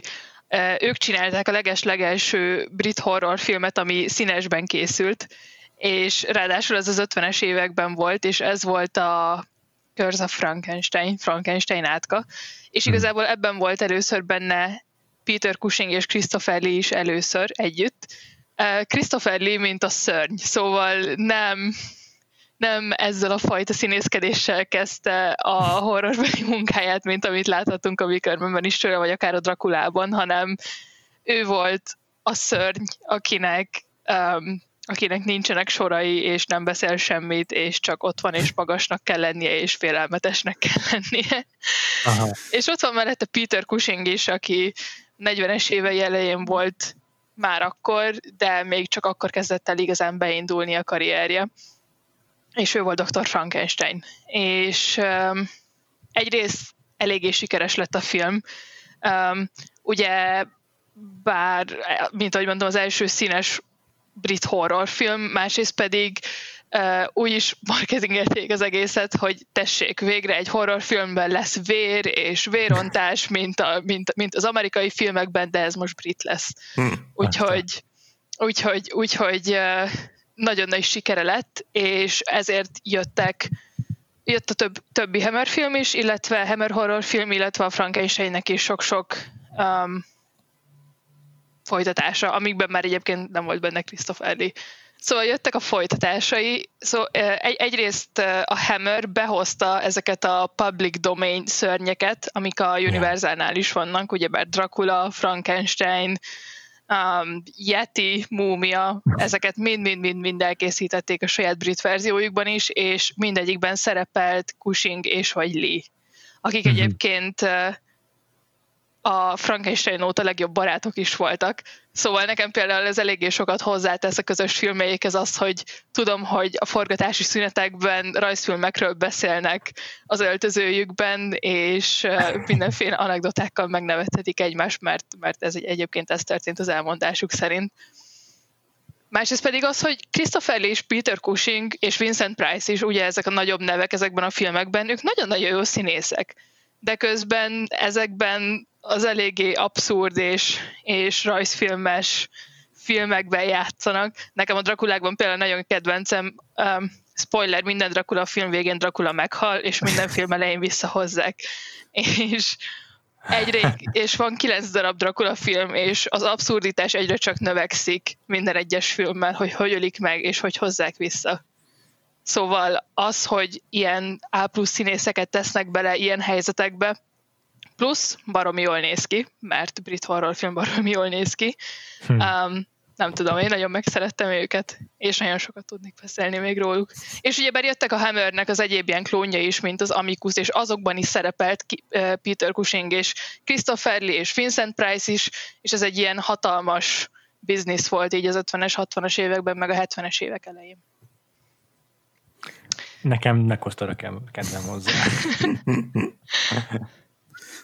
És akkor egyébként így az van, hogy ők így, ők így ezzel a, az ilyen főleg ugye Christopherinek ez a Stenori hangja, meg ez a tartása, meg ez a, ez a tényleg ilyen, nem tudom, színészi tekintéje, meg hát Peter Cushingról is tudjuk, meg te is így mondtad, hogy ők ilyen, ők ilyen, ilyen elsőrangú színészek, hogy akkor ez a, ez igazából ők emelik ki ezeket a filmeket a nem tudom középszerből, vagy, vagy maguk a filmek is azért, azért izgalmasak a, a maguk jogán is, vagy itt tényleg a, a, a színészi teljesítmény miatt ennyire emlékezetesek? Um, szóval a film, van egy rendező, az a neve, hogy Terence Fisher, ő rendezte a Frankensteinnek nagy részét, meg talán a Drakulákét is, és ő eléggé összefogja, és tudja hozni ugyanazt a színvonalat, szóval uh-huh. látványban, meg hát végül is scriptben, meg meg ilyen hasonló formai dolgokban eléggé hasonlítanak egymáshoz, és tud ugyanolyan jó uh-huh. szórakozás lenni, de azért mégis, amikor ők ketten ott vannak, vagy Vincent Price ott van, az azért nekem eléggé sokat ad hozzá.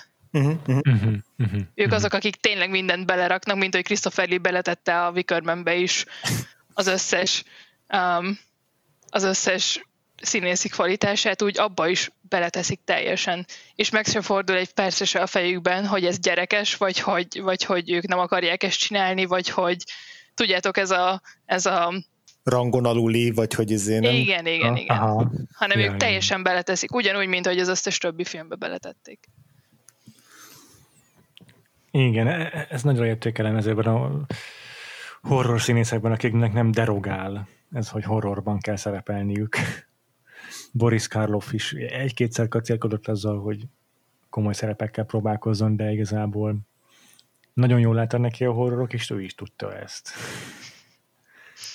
Hát igen.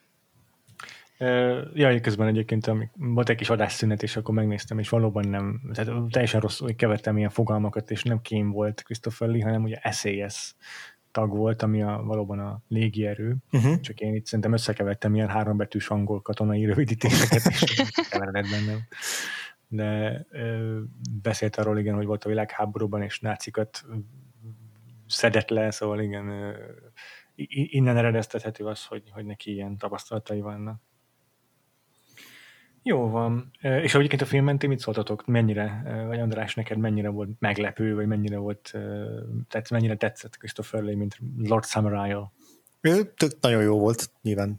Tök, Igazából elfelejtettük ki külön kiemelni őt, mint színészt. igen, igen, nem, na- na- nagyon, nagyon szuper volt, és tényleg a, a min, min, mindegyik, mindegyik szituációban abszolút eh, tehát pont annyival volt volt, nem tudom, grandiózusabb, vagy ilyen, vagy ilyen nagyszabásúba kelleténél, amennyire kellett. Tehát, hogy nem játszotta túl soha a jeleneteit, de hogy nem is akart mindenképp ő ilyen, ilyen nem tudom, rendkívüli naturaliz, naturalizmusra törekedni, hanem mindig, mindig annyival volt drámaibb, amennyivel, a- amennyivel, amennyi így a tehát amennyit a jelenet megkívánt, és ez például szerintem egy tök, ebből látszik, hogy mennyire vérprofi már itt 73-ra is, mennyire pontosan tudja modulálni a saját ö, saját játékát és stílusát a, ezekhez az egyébként, hogy beszélni róla tonálisan egészen vad jelenetekhez. Tehát, hogy eze- ezeket lehetne rengetegféleképpen játszani, és nagyon sokféleképpen el, el lehet csúsztatni, vagy ki lehet siklatni ezeket a jeleneteket, és szerintem a Christopher Lee tök fontos a, abból a szempontból, hogy ez végig ezen a, ezen a jó vágányon maradjon a film. Uh-huh. Igen, nekem is az volt a benyomásom, hogy azzal, hogy egy pillanatra se sugalja, hogy ő, neki itt igazán hátsó szándékai vannak, vagy az egészet ő nem tudom, alantas érdekekből megjátsza ezt az egész szektorvezér szerepet, sőt, egyáltalán nem is tetszelek szektorvezér szerepében, Mhm. ezzel engem teljesen levett a lábamról. És mondom, a fináléban, amikor így elmondja, hogy te én hiszek benne, és így, így, így teljes odaadással eladja nekem azt, hogy ő, hogy ő úgy gondolja, hogy az emberáldozat az tényleg működni fog. Nekem az, az abszolút hiteles volt. Gina? Igen, igen, igazából most azon gondolkozom, hogy mit mondjak még el, mert Igen. eléggé sokat áradoztam Christopher Lee-ra így is. Um, Igen, mi most hagytunk sok mozgásteret most itt az elméltatásban már. Igazából én még a végéről szeretnék egy picit mondani, uh-huh, hogy, ö, hogy szerintem lehet, hogy azért üt be most is, és főleg most azért, mert hiába, hogy majdnem 40 éve hogy kijött ez a film, de hogyha megnézitek az összes többi horrorfilmet, amit valaha láttatok, most nem csak a folk horror, hanem úgy minden, um, a nagy részének a vége az micsoda, vagy egy ilyen final girl megoldás, hogy valaki azért mégis túléli, és, és ott van a remény, vagy pedig az, hogy túlélik, de közben jönnek a zombik, már futnak utánunk, de ott van még a lehetőség, hogy túlélik, és itt van ez, ahol az a vége, hogy meghal, és nincsen stinger, nincsen igazi folytatás, nincsen semmi, hanem igen, ez a filmnek a vége, és szerintem ez egy olyan dolog, ami, amit eléggé keveset látunk, és elég jól Tényleg, meg tud ütni. tényleg, tényleg. Itt megint amit szavarhoz kanyarodnék egy picit, mert annak van egy ilyen érdekes kifutása, ahol pozitívnak tekinthető? Jó kérdés, de minden esetre senki nem szabadul ki a szektából. Tehát ott, ott se a klasszikus befejezést választja Ari Aster. De tényleg, tényleg, ez jó, hogy mondod, mert nekem is szöket ütött a fejembe, és valamit most meg kivent a fejembe, hogy beszéljünk róla, de az, hogy egy ilyen teljes uh, apokalipszis végül is a film befejezése, tehát hogy a, a pozitív szereplők, vagy a, a, a, azok, akinek a szemszögét követjük, azok senki nem éli túl, ez, ez önmagában igen-igen ritka valóban. Ez, ez tényleg már önmagában emiatt szerintem szokatlan és kiemelkedő volt ez a film már akkor, és ez, ez, ez emiatt nem is veszített az értékéből valószínűleg többek közt. Igen, meg, meg nem, igazán nem is csak arról van szó, hogy itt nem éli túl a főszereplő, hanem ilyen nagyon hosszan nézzük végig azt, hogy ő nem éli túl. És most nem csak, nem csak konkrétan az, ahogy elég, hanem az oda vezető út. Tehát, hogy tényleg minden egyes stációját végignézzük annak, ahogy, ahogy rádöbben arra, hogy mi fog vele történni, ahogy megpróbál könyörögni, ahol el akar menekülni, elfogják, végigvezetik. Ez egy ilyen nagyon lassú, módszeres, kényelmes, ilyen már-már szadista, már nézők felé szadista ö, ábrázolása ennek a, ennek a kivégzésnek. Tehát, hogy szerintem ez, ez hogy nem csak arról van szó, mint mondjuk az élőhalottak éjszakájának a végén, ahol egy ilyen utolsó fordulat, hogy lelövik a, a spoiler, lelövik a, a, fő, a főszereplőt, az tényleg csak egy pillanat, itt meg, itt meg az utolsó, nem tudom, 10 perc vagy negyed óra az gyakorlatilag ennek a, a, a, a halálba való menetelésről szól, és aztán ez zárja le azzal, hogy ilyen szépen megy le a nap és akkor ja. megszólal a kis kedves folkzene, és akkor ezzel, ezzel engedel minket. Szóval szerintem ez, ezért is turba, meg ezért is emlékezetes a Wickermannek a vége, hogy így tényleg ugye, ja. ugye az ilyen mártír halál, meg Krisztus való párhuzam az a filmen belül is többször elhangzik, ugye mondják is a, a Howie-nak, hogy na most akkor végélheted azt, amit, amit, amiről te csak a, a Bibliában olvashattál, és hogy szerintem tényleg az, az hogy ilyen, ilyen, ilyen részletes ez a passió, a, a Howie-nak a passiója, amit így végignézünk, ez nekem legalábbis nagyon, nagyon sokat, sokat adott pluszba. Tudjátok, melyik film ugrott még nekem be erről? Igen. A, igen, a múlt heti Night of the Living Dead is tök jó. András vagy két héttel ezelőtt, én már nem is tudom. Mm. Viszont a Vakfolt versusban néztük meg együtt, ez most nagy spoiler, hogyha valaki nem látta, bocsánat. Ez a holland horror. Emlékszel, András? A, a igen, a spor... Nyomtalanulra? Igen, igen, igen, Spurlós. Igen. Azt hiszem, hogy holland volt. Vagy Dán? Dán, Dán film, ami Hollandiában játszott. Valami ilyesmi, igen. Na, annak is egy ilyen sokkoló van, apokaliptikus fináléja van. Ez tényleg és ugyanígy egy nyomozós történet, ugyanígy egy eltűnt ember után, és lesokkol. szóval ez egy, ez egy jó, jó ö, nem tudom, folytatása a Wickermannek ilyen spirituális tekintetben. Egyébként, ha már itt tartunk, csak meg akarom említeni nagyon gyorsan, hogy ami még ilyen, ez a, hogyha szereted a Wickerment, akkor nézd meg ezt is, akkor a Hot Fuzz ami ugye Edgar Wrightnak a filmje. És ugye ő is mondta többször is, hogyha nem lenne Wickerman, akkor nem lenne Hot Fuzz sem. Hmm. És... De baszki, tényleg. Ez, ez tök jó, hogy mondod, mert hogy, mert hogy én a Edgar Wright-tól a, a Hot Fuzz-t értékeltem a legkevésbé, de hogy, de hogy lehet, hogy most újra kéne néznem így a Wickermannek a, a, a, fény, a fényében, szerintem sokkal többet értenék belőle, meg, a, meg abból, hogy ez a kisvárosi összeesküvős sztori, ez milyen hagyományon alapul. Igen, tényleg, engem is teljesen újra fogja értékelni a hat fászt, ha legközelebb megnézem. Ez tök jó. Na, tök jó. Jól van. Egész jó kibeszéltük ezt a filmet. Köszi szépen, Gina, hogy itt voltál. Nagyon szívesen. Én köszönöm, hogy beszélhettem végre nagyon sokat Hammerről, és kérdeztek is róla. Igyekszem még, még ezért teret adni ennek a dalonnak a jövőben. Bár azért meglátjuk, hogy milyen egyéb műfajokban tudunk még téged vendégül látni, hiszen már musicalben és horrorban is itt voltál, de biztos vagyok benne, hogy még... Hogy nem csak ilyen még... filmeket nézek, igen. hogy még számíthatunk, hogyha nem okozott csalódást az a mai felvétel, akkor a jövőben is a te vendégeskedésedre. Most viszont akkor elköszönünk a kedves hallgatóinktól, és akkor Gina, téged hol tudnak hol olvasni a hallgatóink? Um, hogyha összeszedettebb gondolatokat akarnak, akkor van egy letterboxdom, aminek nem tudom a nevét, de benne lesz a kommentekben, vagy a leírásban. Uh-huh, Illetve... Ja. Köszönöm. Illetve van Twitterem is, ami at Gina Góca CZ-vel, szóval ott is megtaláltok. Szuper. András, téged hol tudnak olvasni a hallgatóink? engem is Twitteren a Gains alsóvonás felhasználó név alatt Letterboxdon is fönt vagyok, azon kívül pedig a recorder.blog.hu-ra szoktam írni, illetve az epic.hu-ra remélhetőleg a közeljövőben már többet is, mint eddig.